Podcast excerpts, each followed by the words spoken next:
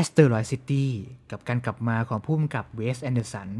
ที่นำเสนอความสนุกผ่านภาพยนตร์แนววิทยาศาสตร์ comedy เรื่องใหม่ และขนนักแสดงมาอีกมากมาย ส่วนจะสนุกแค่ไหนนั้นไปฟังกันครับ คุณกำลังฟัง วันนี้ดูหนังเรื่องอะไรมา คือพอดแคสต์ที่จะมารีวิวภาพยนตร์ซีรีส์ที่ไม่ซีเรียสทั้งเก่าและใหม่ดำเนินรายการโดยสิทธิพลดวงมณี และวรธรรมจันทรึก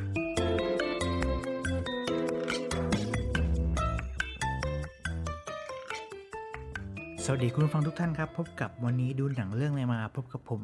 สิทธิพลดวงมณีครับ วันนี้รับหน้าที่เพียงท่านเดียวเพราะว่าคุณ WC w a r m นั้นติดภารกิจนะครับ ถ้าให้พูดถึงภาพยนตร์ที่มีลักษณะความเป็นเฉพาะตัว มี production design ที่มีสีสันฉูดฉาด มีตัวละครมากมาย นิสัยของตัวละครนั้นมีความผิดแปลกประจากปกติของมนุษย์ทั่วไป ก็คงหนีไม่พ้นของหนังของผู้กำกับที่มีชื่อว่าเวสแอนเดอร์สันผู้กำกับชาวอเมริกันในวัยอายุซึ่งประมาณ 50 กว่าปี เขาเป็นเพียงเหมือนหนุ่มน้อยคนหนึ่งที่มีจินตนาการมาก จินตนาการที่ไม่เหมือนคนอื่น แล้วเขาก็ถ่ายทอดออกมาออกมาเป็นภาพยนตร์นะครับ ซึ่งภาพยนตร์ของเขานั้น แน่นอนมันจะมีความเป็นเฉพาะตัวทั้งตัวบท ตัวละครและก็การ นำเสนอด้าน production ทั้งหลายที่ไม่เหมือนกับผู้กำกับคนอื่นที่นำเสนอออกมา ไม่ว่าจะเป็นตัวละครที่มีลักษณะนิสัยผิดแปลก ลึกลับ แปลกแยก แล้วก็มีเนื้อเรื่องที่ค่อนข้างที่จะ surrealistic แต่ว่าก็ไม่ได้ถึงกับดูยากนะครับ และยังไม่รวมถึงเกี่ยวกับ production design ที่มีความสีสันฉูดฉาด ถึงขนาดมีการเอาไปวิเคราะห์เลยว่าหนังแต่ละเรื่องของเวสแอนเดอร์สันใช้เฉดสีอะไรบ้าง มีการใช้โทนแบบไหนอะไรยังไง รวมไปถึงการใช้นักแสดงเยอะๆ แล้วก็หน้าซ้ำๆเพราะว่าน่าจะเป็นตัวละครที่เวสแอนเดอร์สันสามารถสื่อสารกับเขาด้วยเรียกว่าถ้อยคำที่ง่ายและก็เข้าใจได้มากขึ้นนะครับ อย่างผลงานครั้งล่าสุดก็คือ The French Dispatch สำหรับบ้านเราไม่ได้ฉายลงนะครับ แต่ว่าออกใน Disney Plus ใน streaming Disney Plus ซึ่ง หนังเรื่องนั้นก็พยายามเล่าออกมาในลักษณะของ maga magazine ที่จะเล่าหนังแต่ละเรื่องแต่ละหมวดออกมาเป็นช็อตช็อตช็อตช็อตช็อตไปนะครับ แต่หนังที่ประสบความสำเร็จมากสุดสำหรับของเวสแอนเดอร์สันเท่าที่ผมจำได้คิดว่าน่าจะเป็นเรื่อง The Grand Budapest Hotel เพราะว่าได้เข้าชิงออสการ์ได้ได้รางวัลได้หลาย ๆ สาขาด้วยซ้ำแล้วก็เป็นหนังที่น่าจะประสบความสำเร็จมากที่สุด เพราะว่าดูดูง่ายไม่ซับซ้อนแล้วก็ ยังคงเสน่ห์ของความเป็นเวสแอนเดอร์สันอยู่นะครับผมก็สำหรับเรื่องที่จะพูดต่อจากนี้ก็คือหนังเรื่อง Asteroid City Asteroid City เนี่ยเป็นเปรียบเสมือนภาพยนตร์เรื่องล่าสุดของเขาที่พยายามถ่ายทอดจินตนาการของเขาออกมาในลักษณะของแนววิทยาศาสตร์และดาราศาสตร์มากกว่า เพราะว่าหนังเรื่องนี้จะเล่าถึงเกี่ยวกับดาราศาสตร์ วิทยาศาสตร์ เกี่ยวกับค่าย วิทยาศาสตร์อะไรทั้งหลายนะครับ คือเรื่องย่อของมันก็คือ Asteroid City พูดถึงพ่อไม้คนหนึ่งกับลูกๆอีก 3-4 คนกำลังจะไปเข้าค่ายเขาเรียกว่าเป็นค่ายวิทยาศาสตร์ที่อยู่ใน Asteroid City ถือว่าเป็นเมืองสมมุติอยู่ท่ามกลางทะเลทรายในอเมริกาในยุคปี 1955 ซึ่งออกกี้เนี่ยรับบทโดยเจสันชวาแลนนะครับผมก็ถือว่าเป็นคนเรียกว่าเป็นช่างภาพที่ กลับมาจากสงคราม แล้วก็ได้สูญเสียภรรยาของเขาไป หลังจากนั้นเขาก็ต้องพาลูกๆของเขามาที่เข้าค่ายวิทยาศาสตร์ที่ Asteroid City ก็ได้เจอกับมิดแคมเบลรับบทโดยสกาเลตโจแฮนสันนะที่เป็นเขารับบทเป็นนักแสดง ซึ่งก็ต้องพาลูกๆของเขามาเข้าค่ายที่นี่เหมือนกัน แล้วก็อีกคนนึงครับ ทอมแฮงค์รับบทเป็นสแตนลีย์เป็นพ่อตาของ ออกี้นั่นเองนะครับ ที่จะ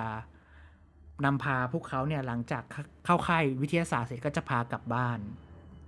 ปรากฏว่าเขาเจอเรื่องอลหม่านมากมายในเมือง Asteroid City ไม่ว่าจะเป็นค่ายวิทยาศาสตร์ที่มีความพิลึกพิลั่น แล้วก็จู่ๆก็มีเหตุการณ์หนึ่งก็คือนักมียานอวกาศ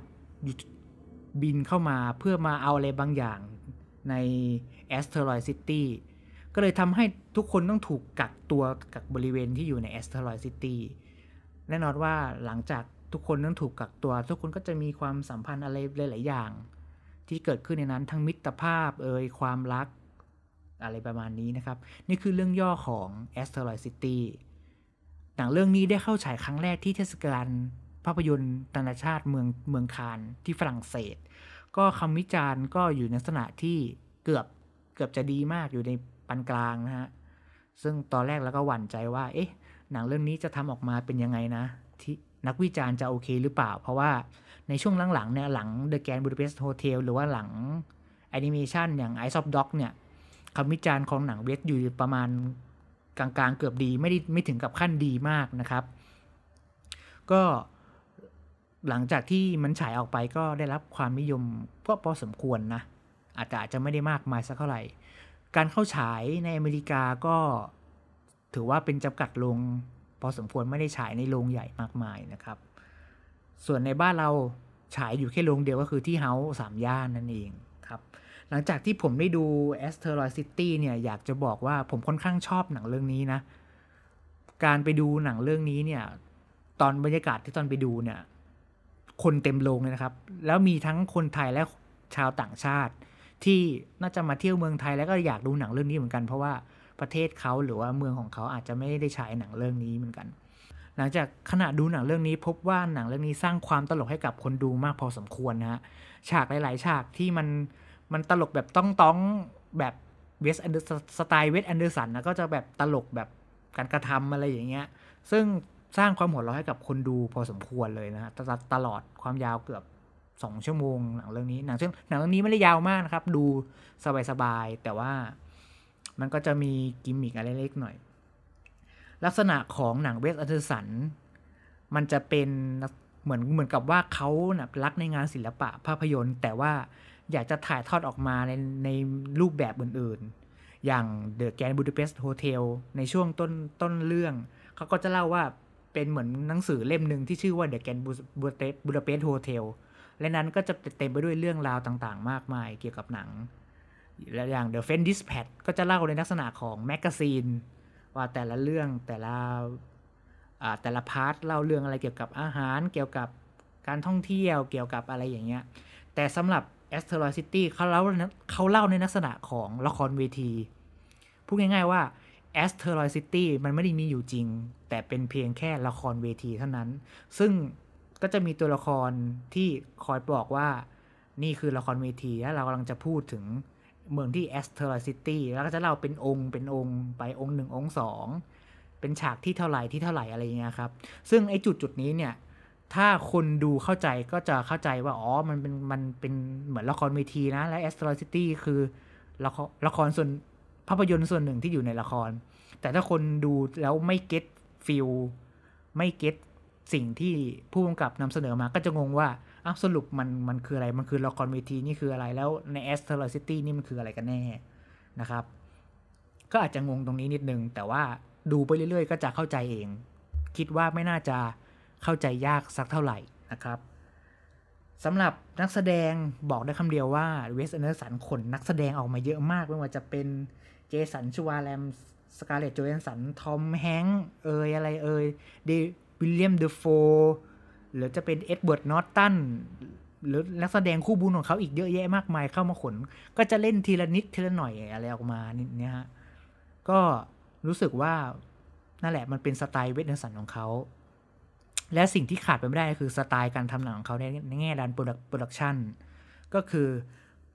การถ่ายภาพนั่นเอง เขาจะไม่มี handheld ไม่มีตั้งกล้องที่แบบว่า เอียงซ้ายเอียงขวาเขาจะขึ้นกล้องในแบบdolly แบบสมมาตรเป็นมุมฉาก ซูมเข้าซูมออกเคลื่อนซ้ายเคลื่อนขวา pan tilt up tilt down แบบ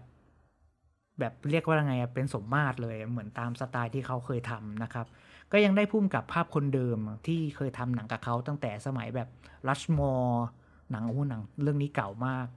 จนมา The Grand Budapest Hotel Moonlight Kingdom อะไรเงี้ยเขาก็ทำกับเวสแอนเดอร์สันมาตลอดนะครับ ส่วนด้าน production design เราจะเห็นว่าถ้าดูในหนังตัวอย่างเราจะเห็นว่า มันก็จะมีสิ่งก่อสร้างอะไรต่างๆ ในยุคปี 1955 ที่มันแบบค่อนข้าง retro vintage อะไรอย่างเงี้ย แล้วก็มีพวกภูเขาเป็นฉากนึกออก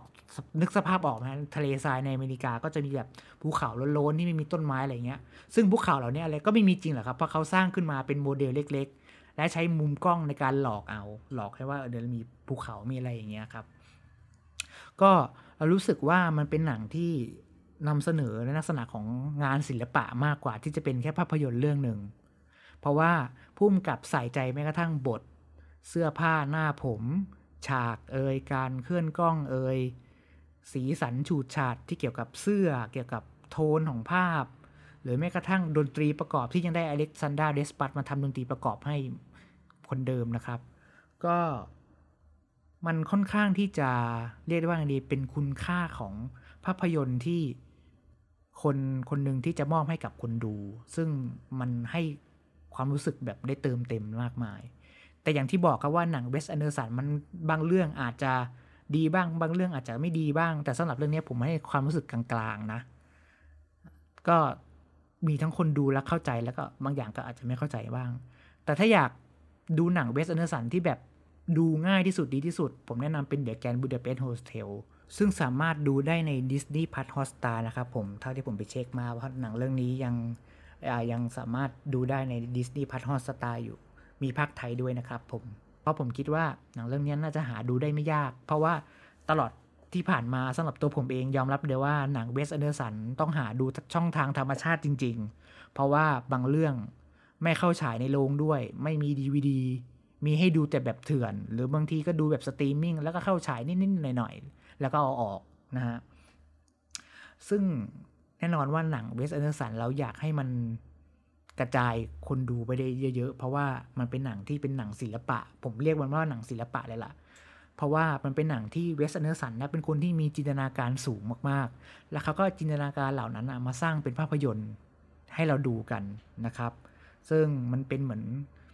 จะว่าได้ไงเวสแอนเดอร์สันเหมือนสร้างจักรวาลเหมือนสร้างโลกใบใบหนึ่งให้เราได้สัมผัส ให้เราได้ได้ดูได้ฟังกันว่า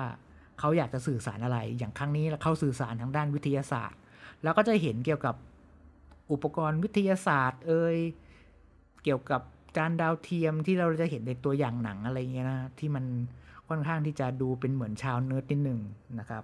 เป็นเนิร์ดทางด้านวิทยาศาสตร์ แล้วก็อีกอย่างหนึ่งเลยที่ชอบก็คือตัวละครทุกตัวที่อยู่ในหนังของเวสแอนเดอร์สันมักจะพูดเร็วเสมอไม่รู้ทำไม ซึ่งมันเป็นดีสไตล์ของเขานะที่ตัวละครแต่ละคนจะต้องพูดออกมาเร็วๆ แล้วก็จะต้องมี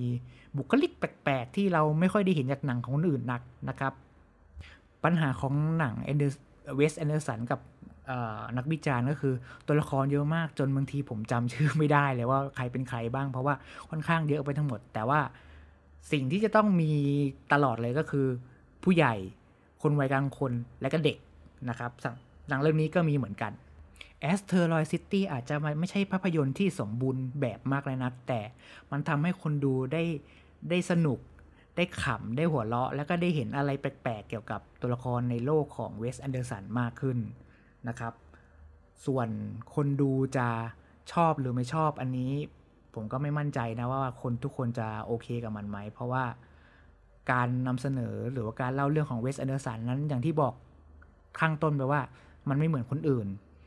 มันไม่เหมือนกับหนังของสตีเวนสปีเบิร์ก มันไม่เหมือนกับหนังไมเคิลเบย์ มันไม่เหมือนกับหนังของ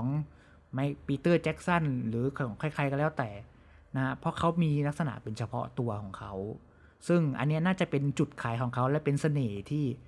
เชื่อว่ามีแฟนๆหนังของเขาอะรอดูหนังของเขาทั้งโลกแน่นอนแม้กระทั่งตัวผมเองผมก็รอหนังของเขาแล้วก็ผลงานอื่นๆ ด้านโฆษณาอะไรเงี้ยผมก็ติดตามหนังของเวสแอนเดอร์สันมาตลอด และนี่เป็นครั้งแรกที่ผมได้ดูมันในโรงภาพยนตร์จริง ๆ ซึ่งมีความสุขมากมันน่าจะเป็นภาพยนตร์ที่ ติดหนึ่งในสิบที่ผมชอบมากที่สุดในปีนี้ก็ว่าได้นะครับ แต่น่าเสียดายที่คนที่ไม่สามารถไปดูหนังที่ House สามย่านได้ โดยเฉพาะคนต่างจังหวัด ก็จะไม่สามารถดูภาพยนตร์เรื่องนี้ได้นอกจากจะรอสตรีมมิ่งเท่านั้น ซึ่งผมสังเกตว่าภาพยนตร์ดีๆเนี่ยมักจะหาที่ชมได้น้อยมากๆเลยนะ โดยเฉพาะต่างจังหวัดเนี่ยคุณแทบไม่มีสิทธิ์เลยอะเพราะว่าด้วยความที่เข้าใจว่าเป็นเป็นหนังอินดี้แหละ แต่ว่า เราก็อยากให้ภาพยนตร์หลาย ๆ เรื่องที่มันดีๆ ได้เข้าฉายในโรงที่มันหลากหลายบ้าง เพราะว่าคนดูนะคนต่างจังหวัดก็จะดูหนังฮอลลีวูดหนัง mass mass ที่แบบเล่าเรื่องเหมือนเดิมไม่เหมือนเดิมอะไรอย่างเงี้ยฮะอย่าง a s t e r o i d City มันเป็นหนังที่เราเพิ่มรสชาติอาหารนั้นให้กับคนดูทั่วไปได้แบบค่อนข้างที่จะใหม่พอสมควร ซึ่งมันก็ต้องร้องเสียงแหล้วว่า คนดู คนทั่วไปจะชอบกับมันไหม ซึ่งมันก็เป็นความเสี่ยงของผู้จัดจำหน่ายภาพยนตร์เหมือนกัน อันนี้ก็เข้าใจได้นะครับ แต่ว่าอยากจะบอกอยากจะฝากให้กับคนดูว่าคนไหนที่มีโอกาสได้ดูที่เฮาผมแนะนำว่าอยากให้ไปดูหนังเรื่องนี้กันเยอะๆ แล้วก็คุณจะได้เสียงหัวเราะกลับไปเยอะเหมือนที่พวกเราได้สัมผัสกันมาครับ หวังว่าในประเทศไทย จะนำภาพยนตร์ที่มีคุณภาพให้คนได้ดูทั่วถึงมากกว่านี้นะครับ